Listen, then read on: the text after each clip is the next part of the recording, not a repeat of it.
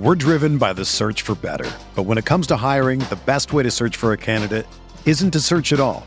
Don't search match with Indeed. Indeed is your matching and hiring platform with over 350 million global monthly visitors, according to Indeed data, and a matching engine that helps you find quality candidates fast. Ditch the busy work. Use Indeed for scheduling, screening, and messaging so you can connect with candidates faster. Leveraging over 140 million qualifications and preferences every day, Indeed's matching engine is constantly learning from your preferences, so the more you use Indeed, the better it gets. Join more than 3.5 million businesses worldwide that use Indeed to hire great talent fast. And listeners of this show will get a $75 sponsored job credit to get your jobs more visibility at Indeed.com slash BlueWire. Just go to Indeed.com slash BlueWire right now and support our show by saying that you heard about Indeed on this podcast. That's Indeed.com slash BlueWire. Terms and conditions apply. Need to hire? You need Indeed.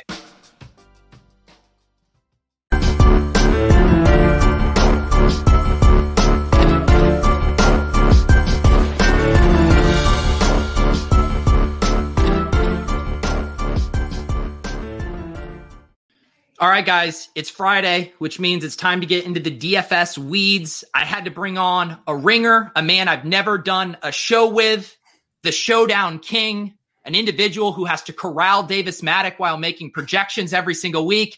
Is of course, Colin Drew, aka Drewby. How we doing, buddy? Doing good. I was uh I was blessed to get an invite. You know, last year when I was actually the Showdown King, couldn't get an invite, couldn't get on the show. I relinquish the crown to you, and I lo- start losing a lot of money. Tweet about losing a lot of money, and then you invite me on immediately. Yeah, you know what? You you were making a run at my deposit king uh, moniker there, and then you low key, you know, we were talking about the show, what we are going to talk about, and you just happened to include some screenshots, and I'm like, oh, oh, Drewby just casually had a 50k bink on FanDuel last week, 15k bink on DraftKings, and uh, based on your tweet, it seemed like that helped uh, turn your season around. Yeah, we had we have to keep funding the showdown habit until we're able to get back to even on showdown for the year. are you are do you max enter the big showdown contests on most slates? I I mostly max enter the ones on DraftKings. Anytime it's a ten dollar price point, that's a max enter for me. When it's fifteen dollars, I'll I'll run one fifty, and I'll see if I like the full set. I'll see if there are a bunch of like dupes in there, and I might enter less than that. So um, if I only have 100 lineups that I feel good about when it's at $15 price point. I might not max enter that one. So I like it better when they keep it at 10 bucks, but yeah, I think uh, you know this isn't traditionally a, a, showdown show, but I am you know curious as someone who has been uh, playing showdown, trying to learn, get better at it this year. Have there been any kind of bigger trends that you have noticed this year? I mean, I, I assume the fields are getting sharper, duplicates are more of an issue. Anything that you're trying to uh, figure out on the fly here? Yeah, definitely. That it seems like that's the case. And you know, the past two years, my like, well, my results were a lot better, but that was running like unsustainably hot. Um, I would say like the top one percent for me, the metrics have decreased each consecutive year. I think the field is getting sharper. There's a lot better content out there. I'd say two years ago there were probably one or two places putting out showdown content, and now basically every place has it. And for the most part, there is some really good stuff out there. And so that's made it harder. And the way I typically was building was heavily correlated lineups and that's sort of where the the chatter has started to lead people. And so I think the way that I was building specifically is an approach that a lot more people are using, and so that's led to a lot more duplicates. Um, so yeah, I mean, like anything in DFS, it's it's always getting harder, and it's you got to stay ahead of the curve. And I feel like there's some parallels to that, and you know how people are using stacking strategies that may evolve over the next couple of years as well. And what are your what contests do you typically play on the main slate? Are you an opto MME bro? Are you a, a hand builder there? What's uh, what's that like for you? Yeah. So I like I mean for the past like five years I was definitely more of a hand builder, like grinded it in the three max, like the hundred fifty dollar power sweep is probably my favorite tournament. And then diversify through like lower stakes three max contests. I have over like last two years started to MME a little bit more. Um, I usually MME on FanDuel where the price point is cheaper. They've got like a three dollar, a nine dollar, and the four dollar milli there that all have either a lot of upside or good payout structures, so you can get a little bit of the best of both worlds without having to like shell out three k to MME. Um, so uh, this year I've mostly been MMEing on FanDuel and then doing all my three max stuff on DraftKings. Do you find your mme sets or your hand build sets to be um, like reflective of your your overall player pool or is one set generally maybe a hedge on the other? Um, it's definitely not a hedge. I, I would say i try to approach them differently. Obviously with the three max stuff i opto build but i i like to say it's self complete by hand. So it's it's like a hand edit and trying to make sure that you're still working within whatever the optimizer kind of thinks is overall good macro builds, um, and then edit those for any twists. With the MME stuff, I just customize the settings based on the field size and try to run it that way and not think too much about it. How I mean, I I assume you have a pretty dialed in process. You know, the thought of trying to make my hand build lineups and do content and do all of that and then run an MME set uh, after an active seems overwhelming and daunting to me. Do you feel like um, you're getting pulled in a lot of directions and it's hard to get everything completed, or are you dialed in to where you feel comfortable juggling those those different game types?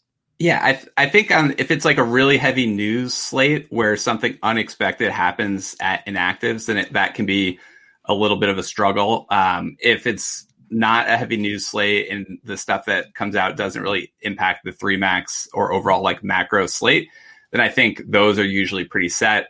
You know, Sunday mornings, like you, you're doing content. I'm usually updating projections and doing lineup alerts for Daily Roto and emailing out all the inactives. And um, so I spend all my time kind of doing that in the morning and setting my MME rules. And then I, I don't run anything for MME until after the inactives come out.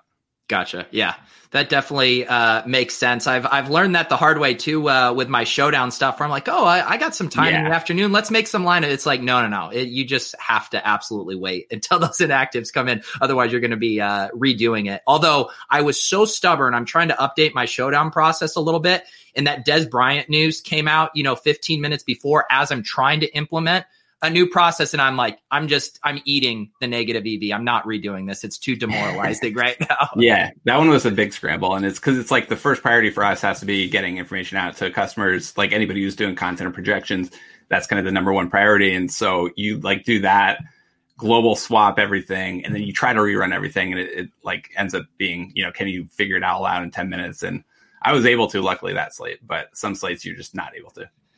And talk to me a little bit about uh, you had the tweet the other day of you know that you were going through a big downswing. You had the big week uh, this past week.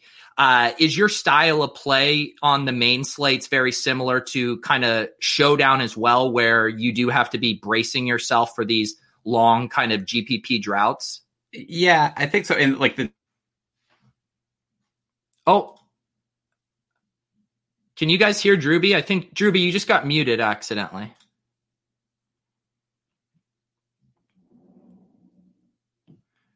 It's showing on on your screen that you're muted. Can you guys still hear me and just not Drewby? Can you? Oh, there you go. Are we here? Y- yeah, you're. I can hear you now, but you sound lighter. Like maybe you're not coming through on your mic.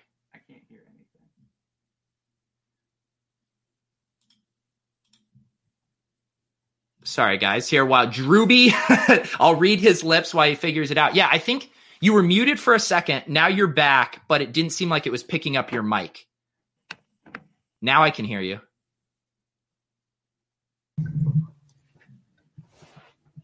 We good? I think i got yeah we, are good now. We're good. Sorry yeah. um so i just asked you about can you hear me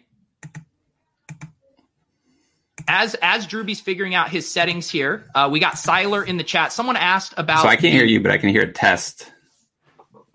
Weird. You, huh? You can't. You can't hear me now, huh?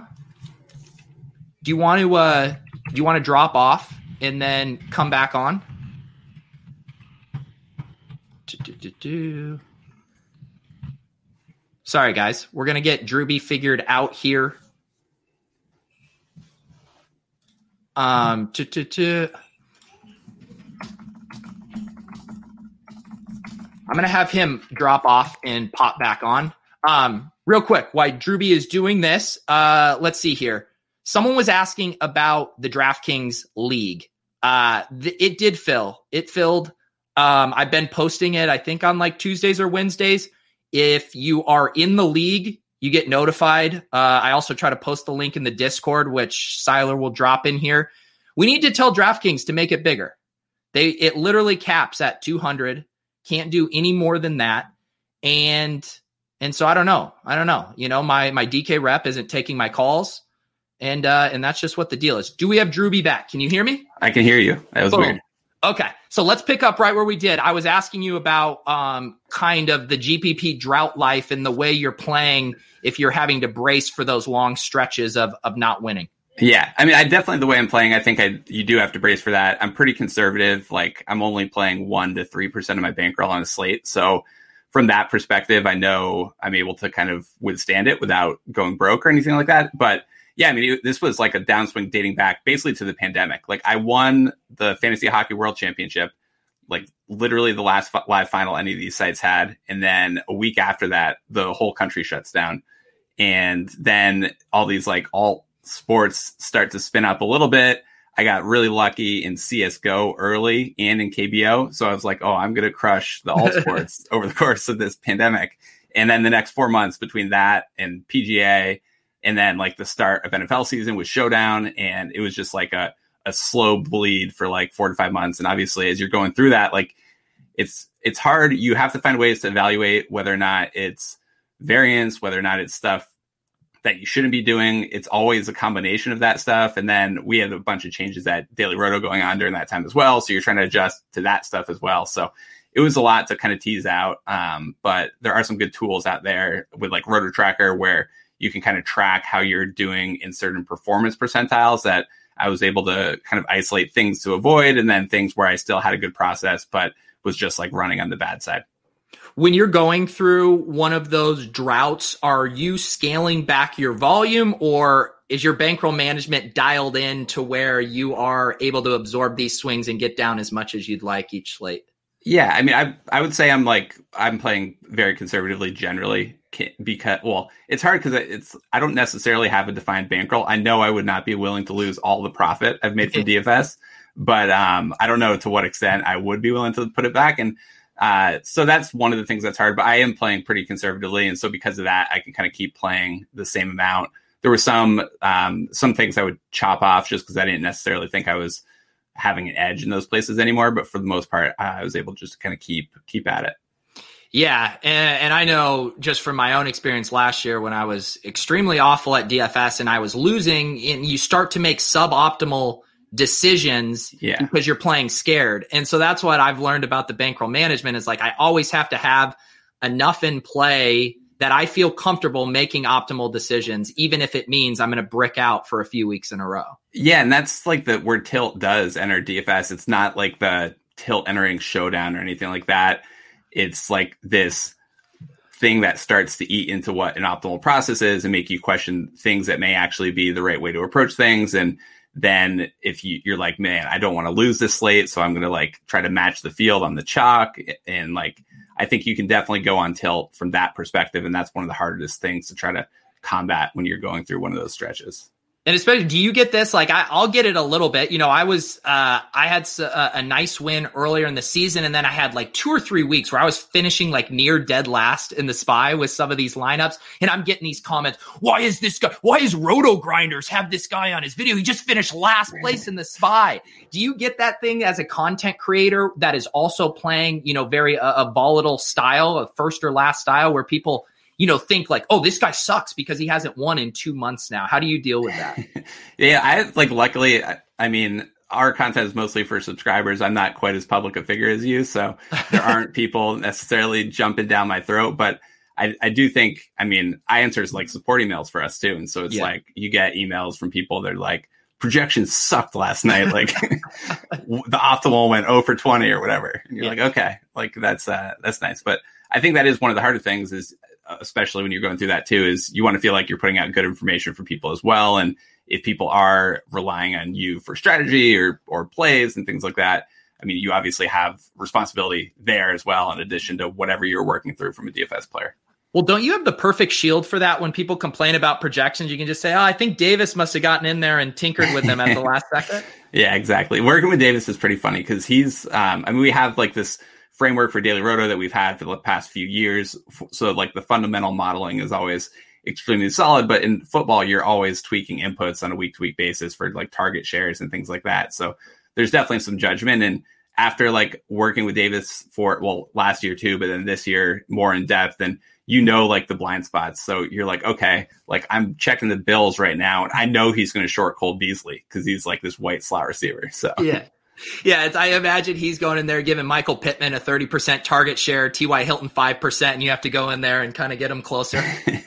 yeah, not quite as big as that, but that, those are definitely anytime there's like a young hype guy off of like a good week or when like Larry Fitzgerald is on COVID and Andy Isabella is activated, you're like, okay, I'm going to have to look at Arizona a lot closer this week. I asked, uh, I told Leone I was having you on the show, and I said, uh, you know, "What what are some things I should ask Drewby?" He said, "I want to hear, uh, ask him what it's like to uh, to do projections with Davis." Yeah, yeah, exactly. It's like this constant state of fear. You like run the optimizer, and you're just like sometimes scared that something happened with like a young guy. And yeah, you also like the guys who are great. Like I think the hardest things for someone who's like definitely got in more math base, but wasn't necessarily naturally there a couple years ago is like trusting that, and so I think like the Titans situation with like Corey Davis actually mm-hmm. establishing a clear role after like being just awful the for a, like a, a year stretch, maybe even longer than that. Like that has been something that has been hard to adjust to too. Well, and you mentioned Corey Davis here, which he was your cash cow from last week. I was reviewing some lineups on Monday, and I had the Tannehill double stacks, but I had them with AJ Brown and Firkser. How did you get on Corey Davis when AJ Brown wasn't going to be too highly owned? And also let me know what uh, contest this was. Yeah, so this was the $33 five max. So this would have been a oh, team yeah. where I make like the power sweep teams. So there's two power sweeps each week. So I always enter those and I kind of have usually uh like three different stacks. Um so in the and I diversify those down through each power sweep and then down through the lower stakes five max and three max contests. So this would have started where maybe my core power sweep might have been a Tannehill, Corey Davis, AJ Brown, or it might have been a Tannehill, AJ Brown, Firkser. Um, and then this would have been a diversified version of that stack, kind of iterating off of that core. And I think, for, I mean, Corey Davis had been seeing a similar target volume, slightly less than AJ Brown. And even in the games where Brown was active, that was still the case. Brown definitely a stronger touchdown rate and stronger like red zone targets and things like that. But with Jonnu out, I felt like that opened up some of that as well, and that was reflected in the projections. And he was going to be pretty low on, but it was really the salary difference between the two that that drove that, and that was something where I was able to get up to Dalvin Cook and just going into last week, Aaron Jones was one of the running backs that we felt like provided the highest percent chance as far as optimal lineup probability compared to his ownership. And so that was more of a, a, flexible thing that let me spend on these running backs than it was um, just like liking Corey Davis outright better than AJ Brown. Now, now uh, I have a couple questions following up here. So in this one, you had primarily 1 p.m. guys going, and your 1 p.m. guys smashed. Austin Ekeler was kind of the chalk running back people were playing in the late games. Um, I actually ended up pivoting, you know, some combinations of uh, Ekeler and Carson to like Devont or uh, off of Davante Adams to um, Aaron Jones and DeAndre Hopkins. I guess what I'm saying, did you consider going to the chalkier Ekeler because your early lineup smashed? So I didn't go to Ekeler, and in this one specifically, I had the Patriots D. There wasn't um, another D I necessarily could get to at that same price point. But what probably was a mistake was like Tyler Lockett. And in general, that you're right. Like this lineup smashed early. The pieces were all low owned. Corey Davis, like Higgins. I think there was some concern that Waller would just be the optimal. And like, yeah. so I didn't really overthink things there. But um, I think when you look at this, like Lockett definitely seems like it was a potential pivot. And if I had moved down from him to somebody else, um, then I might have been able to get up onto, well, one of the D's that projected better. But obviously, the Patriots Day ended up being one of the big reasons that I shipped it or it came second. And that's kind of a nice thing then to think about that of like, oh, you kind of assuming you're having to chase these Waller teams uh, and making sure you kind of stayed on, you know, your conviction plays and the kind of lower owned pivots there. That's always a, a nice thing because I, I struggle with that a lot too, because there is in a contest of this size, there's still so many variables that are hard to weigh of like how aggressive do I need to be with my my uniqueness versus just letting a team ride? Yeah, and I think the other thing that was looming in this was like the Davante Adams at whatever I think we thought he would be 35%. I don't know where he landed in this specific tournament, but you know that like you spent on Cook, he had a good but not exceptional game, and you have this looming Davante Adams spend coming at you too. So that's another thing to consider. And just also the one of the hardest things I would say when you you have like your three max lineups and then you have a full MME set where there's there's a lot of different things going on at four o'clock or three forty five as you're thinking about late swap, like in these lotteries with you know 200k to first or 50k to first, like you're trying to look at you know 50 teams that may have a chance in the right scenarios and adjust there. And so um, I guess that's one of the other one of the benefits would be if you're playing only you know six or ten lineups that you're able to focus all your efforts on those. I wanted to ask you about that comment you said about these being kind of iterative of your maybe main three max teams because it's funny you say that because I play this $33 five max as well. And generally what I'm doing, I'm playing the two spies, the two red zones, and and maybe some other contest. And then I'll just toss all five of those lineups in this contest, the $33 five max. What are your thoughts on that? I mean, do you think it's more optimal to make some tweaks on those or try to like maximize? All right, if one of these lineups are hits, I can, you know, win a bunch of different contests. That's something I I always wrestle with.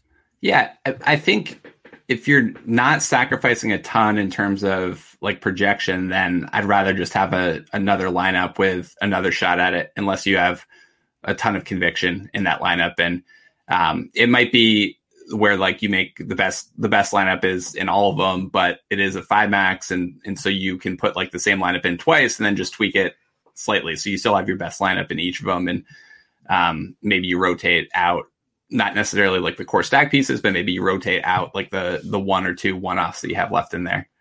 Nice. And let's um let's take a look at this FanDuel lineup. Uh this was a, a huge bink here with the Carr to Waller, and you also got Corey Davis in there uh as a one-off, it looks like. Was this uh an MME team? Yeah, this was MME. This was um I think this one was in the nine dollars. So what I did what for MME was I made 300 lineups for both the $3 and the $9 and I just like randomly use that rand excel function to enter them into those contests the $3 and the $9 have similar style payout structures similar field sizes so i think the overall approach from like an optimizer setting perspective is pretty similar so i felt like i'd i could just get 300 lineups into those instead and yeah, I think this one was pretty interesting. Um, obviously, FanDuel, you don't have the ability to export the CSV and see how other people played their Carr Waller stacks, but you do on DraftKings. And on DraftKings and the Milly Maker, 50% of people that played Carr and Waller brought it back with a jet. In the Power Sweep, 75% of people that played Carr and Waller brought it back with a jet. And so this lineup did not bring it back with a jet. And even though I got mediocre Myles Gaskin numbers, kind of mediocre Cooper Kupp and Michael Thomas numbers, because I had Corey Davis, and Corey Davis was likely mostly attached to Titan stacks. Uh, because I had him and Waller in the Patriots D, that was basically all that you needed. Yeah, that's interesting. And um, I mean, obviously, you don't have to give uh, all of your special sauce, but when you are running your MME sets, I assume you're doing a few runs with like, you know, single stack, no bring back, single stack, one bring back. Like, did you set specific rules to not bring Jets back here? So I I don't set specific rules to not bring it back, but I think that the way that stacking, you know, you think about correlation, and if pricing is extremely efficient, then correlation is one of the most important things, along with ownership. And um, FanDuel's pricing structure is a little bit softer. So like those Jets players, while they may be good value at their salary on DraftKings, on FanDuel, it's more touchdown heavy and they have one of the lowest team totals. And the pricing is just a little bit softer, so you can get good players at cheap prices. And so, um, what I do is I set up these key boost rules, and I let the optimizer kind of tell me if the based on the the salaries and the projections and these boost rules, if there's enough value to bring it back. And so, I'll just run it as a set of 300 lineups, and some of the lineups will be double stacked some will be single stacked, some will mix in bringbacks, and that'll all be kind of price and projection um, oriented based on the slate. Yeah, and and that's one of the main things I wanted to dive into today for the kind of main chunk of the show, and so we can use some of these examples. Um, I have like lots of questions surrounding this. I guess from like a macro sense, um, do you think about these teams and offenses um, on very individual levels? So like you have teams playing the Jets, where we've seen this play out. They teams can get there through the passing game, and the bringbacks don't necessarily have to get there. Or we see it with the Chiefs, where their big three can put up a ton of points, and the bringbacks don't necessarily have to get there. And then we'll see more guys, maybe mobile quarterbacks and more middling to good offenses, say like the Vikings or Matt Ryan and the Falcons, where they need the other opposition pushing the pace to force them to throw. So, how do you think about, I guess, the contextual differences of when you need to force a bring back versus when it's okay not to? Yeah, I would say that like the contextual differences is something I'm for sure taking into account when I'm hand building or hand editing a lineup is trying to think about that like the yeah, like you said, the Vikings are a good example. Uh, the Titans would be another good example where they have highly efficient passing games and they can they have high team totals, but the passing volume is likely to be low unless they get into a bad game script. Um, and so I, I do think that stuff matters, but I think one of the things that's just interesting is as content keeps talking about this, and you know we've been double stacking and bringing it back for a few years now, but it's become exceedingly popular this year to the point where 50% of people in the Milly Maker were doing it, and 75% of people in a higher stake stuff. So if you're in these contests filled with like DFS regs who are listening to 10 hours of content a week, like they're going to be aware of that strategy. Yeah. I'm also curious here. So Corey Davis as a one-off, and I again I don't know all the the rules or boosts and stuff you're doing. If Corey Davis was projecting, let's say for like 15 to 20 percent ownership as a more chalky player, do you think he ends up in your MME set or ends up in a lineup like this as a one-off? Um, so the I usually do use some projected ownership cap. That's more of a feel thing, but it's somewhere between like 135 and 145 percent. Um, and so that might prevent something where David Montgomery and Myles Gaskin and Cooper Kupp and Dalvin Cook and a 20% owned Corey Davis would get in there. Um, but I just because the guy is popular doesn't mean I would only play him in game stacks unless I, that would only really start to think about it if he was like one of the three most popular plays at a position.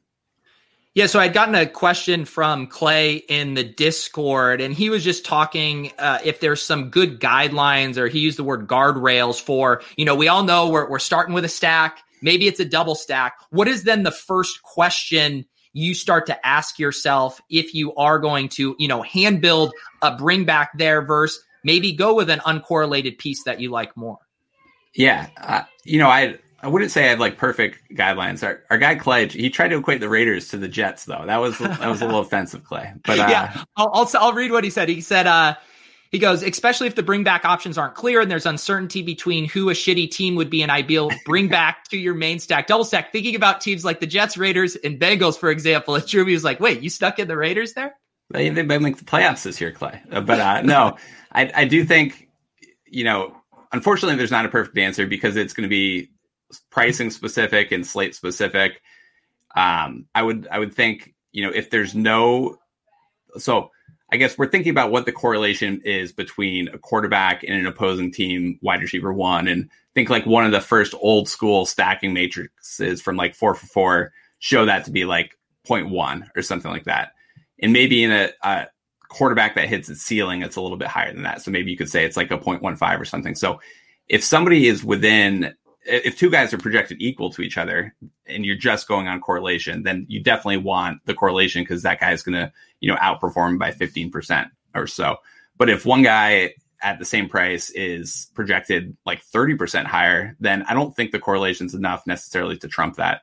Um, and that's before you kind of start to think about how the field is playing. And if 75% of Davante Adams and Aaron Rodgers stacks this week are going to have Marvin Jones. Like, do you want to play Marvin Jones in there with 75% of the people, or do you want to play Corey Davis at the exact same price, the exact same projection? But Corey Davis is not going to be tied to those stacks. He's going to be tied to tight ends and jag stacks. Yeah. Yeah, so would that almost be a thing? Because I, I definitely, when I start building my lineups or my shells, you know, I'm I'm generally putting in the stack I want with the bring back and then building from there. I know sometimes people talk about, oh, I'll leave tight end or defense open until the end and see what I have left.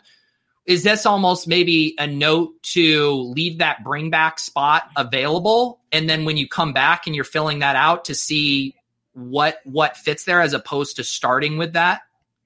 Yeah, or I mean, or you could start and then once you kind of go through that process and set the lineup, figure out like how far off what you think is optimal is. Like, are you sacrificing a lot to jam in this bring back that you don't really like just so you can tell everybody that you brought it back? Or like, does this guy actually feel like a really strong play? Um, in, in maybe one specific example, no, sorry, go ahead. What were you going to say? Well, just like it's also just the overall roster. So that DraftKings lineup that did well with last week, like I ate the chalk at running back, kind of played all the highest owned players there, ate the chalk at tight end. So this was like a pretty consensus build there.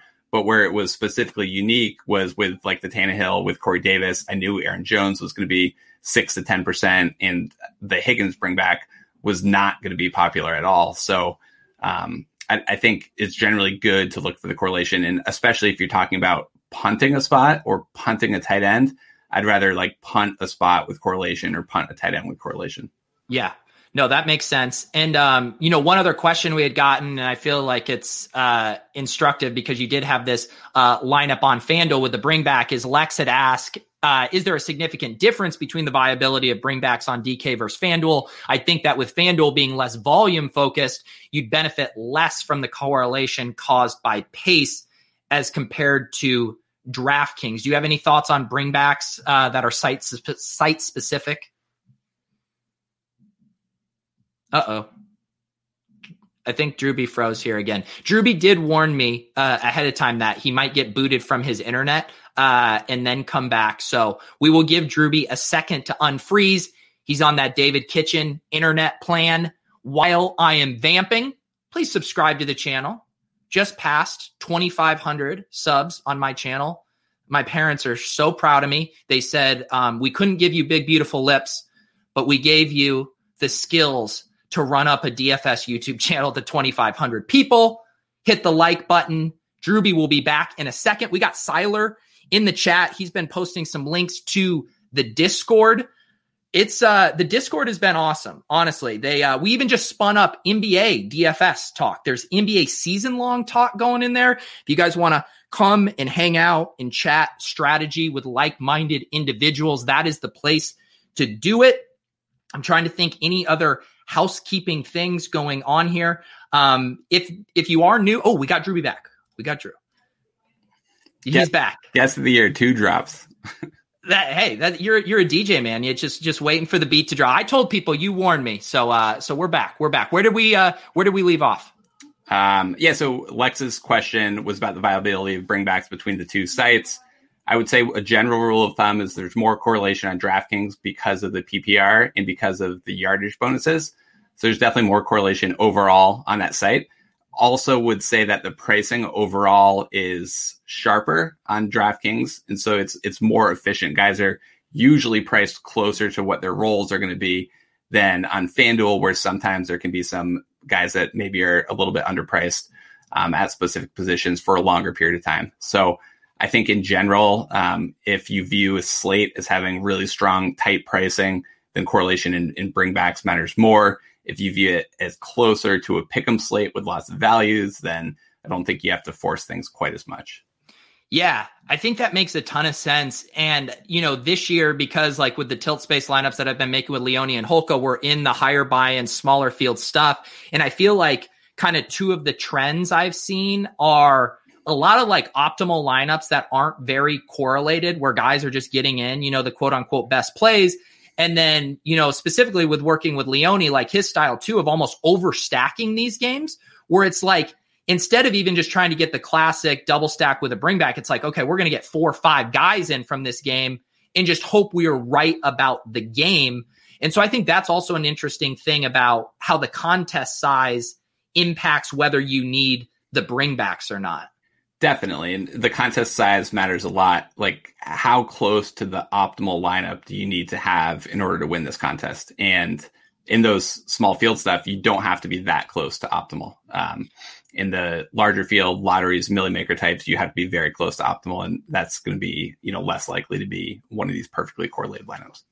Yeah, and I think that's um again, you know, we we talk about this a lot because we're we're talking about strategies and they can be incredibly specific to the contest sizes you're playing on. I, I have a feeling a lineup that Drewby would build for a 300 person contest would be massively different than one you would build for this FanDuel 33,000 entry contest. Yeah, and sometimes it's hard to do that. I would say even in MME, like if you're building for the FanDuel 30,000 person contest, you should build that differently in MME than you should for the 225,000 person contest um, than you would for a 1500 person contest. And that stuff can be hard if you're just using an optimizer and try to automate your process. But I do think it is for sure important. And I think especially the way you like knowing Mike and he's not usually playing the chalk game and jamming five players in. It's usually one of the lower owned top four games. And um, when you're doing that, I think, you know, the correlation, you definitely want added correlation because it's not going to be a consensus build from the people who are game stacking. For sure. Um, I feel like this is a good question that's also going to be kind of specific to this slate where we now have this interesting scenario where Denzel Mims is ruled out. We have Jamison Crowder who popped up on the injury report and looks truly questionable for this game. So Perriman is going to catch a ton of ownership this week because people are going to be excited to play the Seahawks and Perriman is going to look like a cheap, clean, obvious correlated bringback. How would you think about that situation if you said in a kind of play whoever you want way, hey, I want to have a Russell Wilson to DK Metcalf stack. How can I do that in a smart way if we know ownership's going to condense on Perriman? Yeah, and then you're right, and it will especially condense on Perriman for people who decide to double stack Russ because in addition to wanting that game environment, you also now need the salary savings if you're going to double stack Russ. So double stacking Russ with the the Jets bring back, you've now used like three of your wide receiver spots on this game, and you've you got your quarterbacks tied up. So I think your options there would like you'd probably have to go reasonably contrarian at the running back position, kind of depending how you end up seeing the ownership of the Seattle passing game shaking out. And that would be the first level that I would think about it.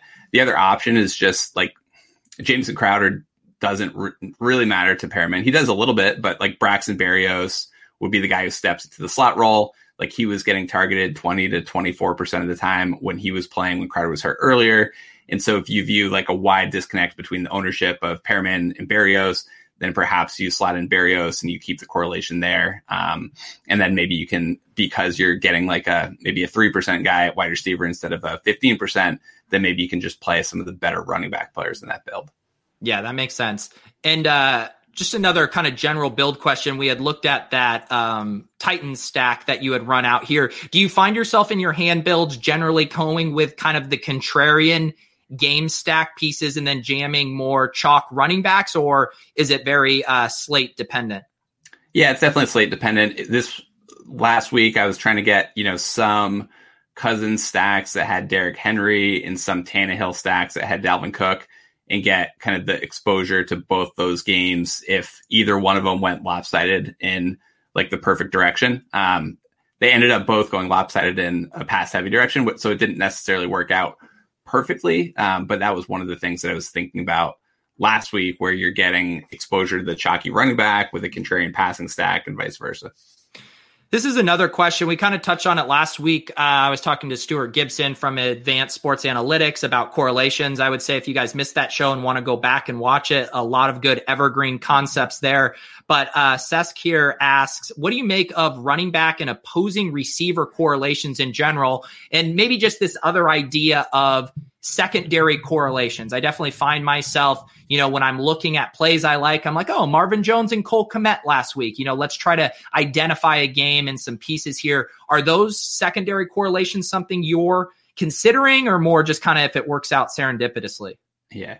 I think generally, if you look, the running back and like opposing wide receiver correlations are extremely low. Now, every team is going to be specific. Um, and you know every player is going to have different correlations but i think that correlation is pretty low whereas the passing game correlations are a little bit higher so I think in a hand build, I do try to think about that stuff the best I can. And if I can, you know, if there are guys at the same price point that are available that project as good values where I can get the correlation in, it would make sense more so in the passing game than like a RB1. But um, maybe there are certain running backs that do correlate better than others. And, you know, pass catching running backs are different. I think the other cool thing that you and Stuart talked about was just some of the player specific correlations. And that's another thing with bringbacks that people don't think about quite as much is, you know, a, a guy with a 30% target share is going to make for a better bringback than a guy with a 15% target share, relatively speaking. Yeah, for sure. And I think that you see that happening too, especially if like the cheap guy is, you know, we can use the Jets examples again. I, have been someone who's been chasing these, you know, Denzel Mims breakouts uh, because he's cheap and, you know, he's correlated with the stacks. But then we've seen the games where it's Crowder. You know, he has the bigger target share, even maybe a bigger, larger red zone share. So, you know, maybe maybe that's some a nice concept too. If you get unique on the bring back and you're getting the guy with a bigger target share. Yeah, exactly. And I think um, would say that this stuff becomes more important like as games continue to get tougher. And I was curious, like your thoughts. You saw that 75% of people with the Carr Waller stack and the power sweep had Jets players. Like that starts to feel like it's getting to a level where like people are doing it too much versus like the lower stakes, more public contests where it's still not quite there. Yeah, and I think the thing that just trips me up, and uh, you know, I was kind of mentioning that before, of like what what which teams in the way they play mm-hmm. and their pace and their kind of you know pass expectancy in certain situations, who needs to have their foot on the gas to continue pushing? And I think that's why I mentioned like the Chiefs and teams going against the Jets as being a little bit unique in that we've seen them get there without necessarily having to be forced yeah. to get there themselves. And now, like the Seahawks, now we got actually two colliding yeah. perfect examples where if you think it's early Seahawks, like they're an absolute jam, but now we have Pete Carroll trying to revert the offense to the 1950s. Like, how do you how do you think about that in in that situation? Yeah, it's tough. One of the pieces of analysis I had done before the season was, um, or maybe it's even before last season, was looking at like four teams that did have double stacks hit. Like, you know, every player scores 20 plus DK points like what how did the wide receiver probabilities look compared to random wide receivers in other games that were priced similarly. And it looked like the the double stack with a bring back was about twice as likely to hit as a double stack with just a random uncorrelated wide receiver. And i think if it is twice as likely obviously that's really strong um, for overall gpps but if it's twice as likely and it's 70 times as owned or whatever it you know it would start to get or not 70 times, three times zoned, then it, would start to feel like maybe there are some opportunities in the the more reg filled contest to at least think about it critically versus just going in like I'm definitely doing this every week with all my teams. Right. Yeah, no, that makes sense. Uh, I want to hit one more question before we uh, build a lineup here because uh, definitely something I want to do with you on this slate to get in the mind of a, a, hand builder here. But I had another question from Corey. This is kind of a bigger macro one here. You know, with Drewby being a huge proponent of leverage, is there a specific position or amount of roster spots that he tries to dedicate as leverage spots each week, understanding that each slate is different? And this one also jumps out to me too because – again, working with Leone when we build our lineups, I mean, we find some of these where it's like we have every play under 10%, you know? So how do you think about how much leverage is too much and uh and yes, along those lines?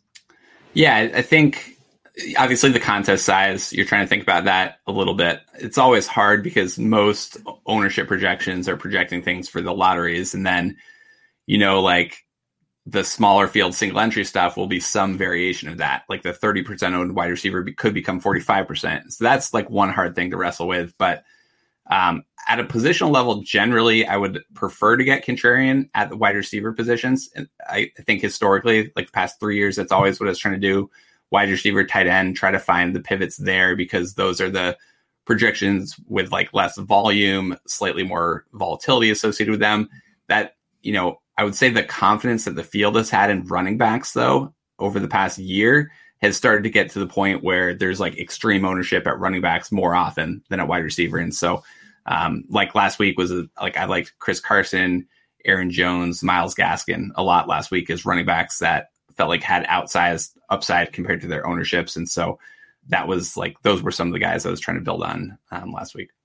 One thing I want to ask you about that I just um, had thought of, you know, one of the thing that's been really helpful for me this year is, you know, checking in on ownership throughout the week, so you can actually see the movements that are happening. And, and one of the reasons I got on Waller on my one of my spy teams last week is because I saw how much his ownership had dropped from you know Wednesday to Sunday morning. Um, I'm curious how you like because I, I had people asking me like, well, if you thought he was going to be at, you know, uh, 10 to 11%, and you said you would have jammed him at 6%, why is that 5% meaningful? Can you talk a little bit about kind of ownership movements and maybe specific thresholds that jump out to you and scream like, oh, this is a situation I want to now capitalize on, or hey, it's just negligible, it's just a few ticks? Yeah. Um, so ownership moves in general, I think you know, throughout the course of the week for MME, I'm just kind of trusting the final projection. I think the hard part is in the higher stake stuff that you're playing or the stuff where it's just more people are plugged into the DFS industry and, and trying to understand like the obvious pivot spot on Wednesday may end up being like the 20% owned game stack on Sunday for DFS regs, even though it's still low owned and other stuff. And that's definitely one of the things where I feel like it's pretty hard to tease out. As far as um, a threshold, I guess like what I'm trying to understand most weeks is what is this player's probability of landing on the optimal lineup and how does that compare to his ownership? Mm-hmm. So if I'm trying to pull up ours from last week to see where Waller was for that one, but um, I think if you're, you know, if you have that sort of framework in mind, you might think a player has uh, 25%, like Derrick Henry last week, we had a 25% optimal play probability. As it gets above that threshold, that's where I start to think about him being a bad play. Whereas Aaron Jones, we had as a 15% optimal play probability, but we had him projected at like 5% ownership. So there was a big disconnect there that I think identified Aaron Jones as a potential leverage play. Yeah, that seems like a really good way to compare it. How do you guys calculate optimal play probability? Um, it, it, was originally a Leone model from when he was working at Daily Roto, and uh, Andrew Barron's kind of been optimizing it this year. And so um, they're looking at the projection inputs, the pricing, kind of the range of outcomes and errors from associated with those projections in those inputs historically to come up with that. And so it does vary based on slate. It does vary based on site. Um, and it looked like Waller we had as a 12% optimal play probability. So I do think at 10%, he's starting to be efficiently owned, whereas at 6%, like he is starting to be a leverage play. So I do think like small moves like that matter. Yeah, no, that's that's really helpful. I think that's a good way to look at it. I yeah, and uh, on uh, RotoGrinders, I like looking at um, Cardi has a smash score, which I think is like a similar concept of, you know, the likelihood that he ends up in a specific, you know, threshold yeah. range of his total projection. Um, Let's build a lineup here. We do have a hard out at 1 p.m., so we have 12 minutes here. I just want to hand build a lineup with Drewby so we can kind of think through uh, the type of things we've been talking about here. You know, maybe we get in a stack and decide if we're going to bring it back or not. Um, I'm going to throw it to my guest here, Drewby. We haven't talked a ton about plays we like. Again, I will always give the caveat. This lineup is to figure out how we build, not the specific plays. I guarantee both Drewby and I are going to be on different guys by the time 1 p.m. rolls around. So uh, feel free to toss this into a contest if you want to sweat it.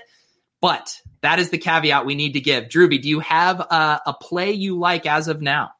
Uh, yeah, sure. I mean, one of the guys I liked a lot last week. As of now, there's nothing that would scare me off again. This week is Myles Gaskin for the Miami mm. Dolphins at running back yeah, he had like 80% of the touches last week. And there is some risk that Washington could be back from injury this week, which would, you know, maybe cause a little bit more uncertainty. But like earlier in the season, when he was in this lead running back role, he was still getting 65% of the carries and 15, 16% of the targets. So um, I like that role a lot compared to his price tag, assuming that there's no kind of other major issues with the, the running backs returning to health in Miami. And I don't think he'll be super popular, but it is a game where you know Miami will hope to continue to be aggressive, hopefully more so than they have been with Tua, because they'll have to try to keep up with the Chiefs. Yeah, I, I love that call. I think going back to him at at this price is um it makes a ton of sense. I mean, he could have had 30 points last yeah. week and people are going to get uh, scared by the Q tag. They're going to get scared by you know blowout risk with the Chiefs. Um, they're scared because Tua hasn't been checking down as much, but I just don't think any of those concerns are valid at this price and ownership for his workload. Yeah. Um, I'm going to go a guy that I think might fly under the radar a little bit just because people keep expecting um, Christian McCaffrey to be back. I mean, he's now officially doubtful. I'll have to check updated ownership. What's your thought on uh, where Mike Davis's ownership settles? Because he looks like another smash at 6,400 with no with no McCaffrey.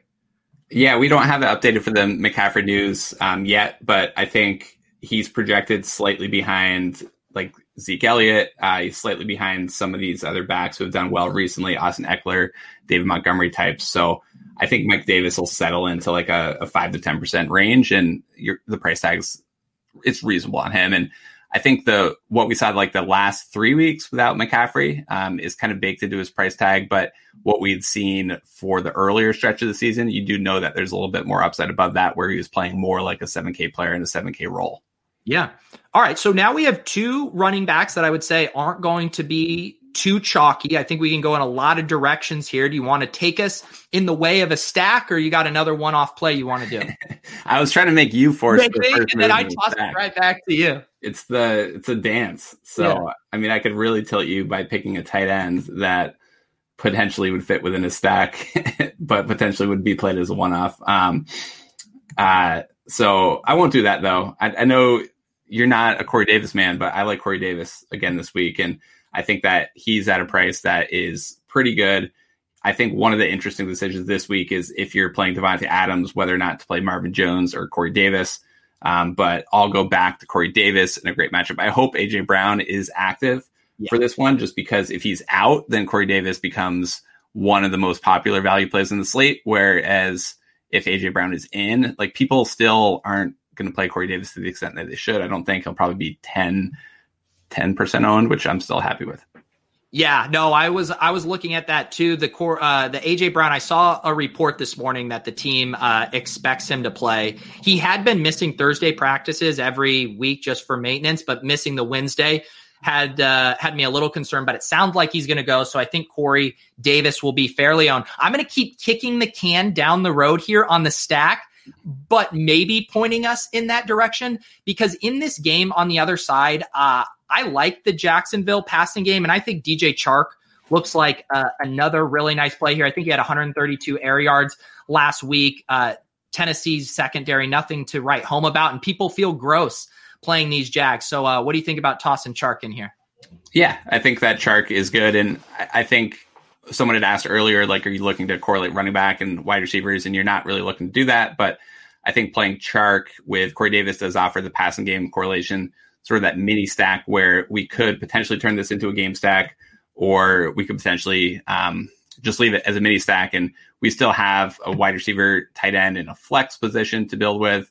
Um, so we keep, think, are we going to continue playing chicken? I'll, I'll, I'll, I'll step up to the plate if you don't give us a quarterback here, but I'm giving you the chance. Oh man. So the quarterback, you know, I feel like it, it matters the probably the least overall. Um, as far as like trying to identify the stacks, usually I'm trying to identify leverage wide receivers. Um, and let me see what we got here for leverage wide receiver plays.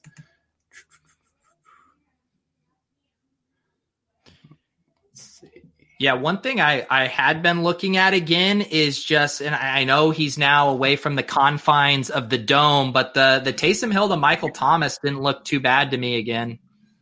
Yeah, yeah, Taysom Hill Michael Thomas definitely. That Taysom seems like you're a guy you're looking to single stack versus double stack, and the bring back's kind of optional there. Um, I, am gonna pull. I think this is a good value move. It's not necessarily going to provide a ton of leverage. I think he's going to be in the 10% range as well. But Robbie Anderson, you know, you have the yeah. DJ Moore targets vacated. Curtis Samuel should play that role. Anderson should definitely lead the team with targets. Great matchup against Denver. And we're in a situation now where I don't think there's a ton of negative correlation between Mike Davis and Robbie Anderson. If the offense succeeds as a whole, they both can get there. And um, and now we kind of have the opportunity to add Teddy Bridgewater to that and make that part of a game stack, um, and, or we have the opportunity to just play those as individual pieces and stack up the Titans Jags game.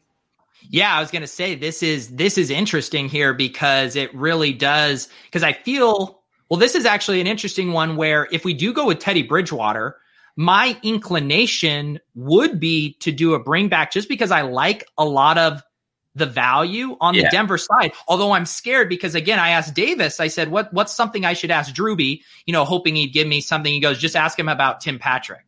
So what I guess I'll do that now. What what's the deal with Tim Patrick? No, there's there's no deal about Tim Patrick, but Davis gets like hyped for all these young guys all the time. So like Davis is is ready to jump on like KJ Hamler, which I think is a fine punt option as a bring back. But what I was saying is like Denver, they do have four mouths to feed. Like Tim Patrick's been their most productive wide receiver over this last stretch. He's been the guy in the red zone. Obviously, Jeudy has more talent. Hamler has some explosive play potential, but then Noah Fant as well. So it's not a situation where it's a narrow target tree, but I agree. And like one of the things I like is I think Denver in general, you know, they had that game with Hinton at quarterback. So some of their metrics are skewed. So sometimes models get screwed up on that. And they are pass aggressive with Drew Lock, and he'll turn the ball over, sure, but he'll still try to push it downfield. And Carolina's defense can definitely give it up. So I, I like the potential for bring back. I'm not a Tim Patrick stan by any means, but just would, was. Would you? Part of me would wonder too if like if we did what like what do you think of like Bridgewater Noah Fant? With, yeah, I, I think either of those would work. Like I, I'm comfortable with uh, Bridgewater Noah Fant. I'd be comfortable with Bridgewater Jeudy. I'd also be fine with like Bridgewater and Hamler, just depending how that our overall salary structure looks once we start to look at like plugging in a D and stuff like that. Yeah, let's go ahead and just put in a defense here. Uh, I'll just, I have not given much thought to defense. San Francisco at home versus Alex Smith seems fine. Yeah. Um, that leaves a 6150 there. I mean, we can, we could either go the Denver route and pay up at tight end, or we could go the Noah Fant route and you know get a really nice uh, flex option in here. Do you have a lean on those combos? Yeah, I feel like the I mean Noah Fant looks pretty good. Like Noah yeah. Fant or Jeudy, We can what we can kind of do is um yeah, we will just the options basically would be Kelce and Jeudy, right? Versus Fant and a pay up option at wide receiver running back. I believe so. Does that fit? Um, yeah, and we could even upgrade. Yeah, no, that yeah. fits about perfectly. So yeah, it's it's Kelce Jeudy versus Fant, and then eighty two hundred flex. Yeah, so so let's see what the eighty two hundred flex options are. I wonder if there's going to be like a clear cutoff. Um, yeah, so you got Keenan Allen, you got Aaron Jones, Hopkins. There's no one like perfect in there, um, but there are definitely some options.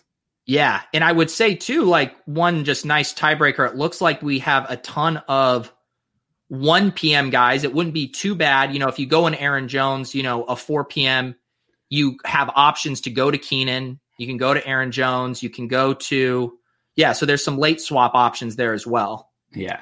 Yeah. I, I think I slightly prefer Kelce Jeudy, um, yeah. but I, I for sure don't mind Fant and Aaron Jones. And this is definitely the thing where I talk about diversifying through three max stakes where if I toss this in the power sweep in the $33, maybe I make that 2v2 and upgrade the D or whatever and just go from there. Yep. And uh, Clay, uh, noted Raider hater, points out that uh, Kelce and Gaskin, another little bonus correlation there if we get some points in that game. So I like this lineup. I think we built it logically. And what I have to tell these people, uh, I'm going to toss this in something. Please don't dupe us, bros. Don't dupe us. Make a make a pivot. Please don't dupe us. Put Tim Patrick in there for Davis. Uh, well, I uh, I really enjoyed getting to talk with you, Drewby. Uh, appreciate you coming on. Uh, definitely follow him on Twitter. Check out their stuff at Daily Roto. Lots of great stuff. Him and uh, Davis do a pod each week as well on the Sports Grid podcast. I like listening to where they walk through uh, the main slate. Any other plugs you'd like to get in here? No, man, that's good. It's been fun. Hope everybody has a good week. Definitely hit me up if you guys have questions or want feedback on any lineups. Always happy to help. Yep. Uh, appreciate you guys hanging out. Uh, we will be back on Monday, as always, for the lineup review. Hope you guys have a terrific weekend, and uh, we'll see you on Monday.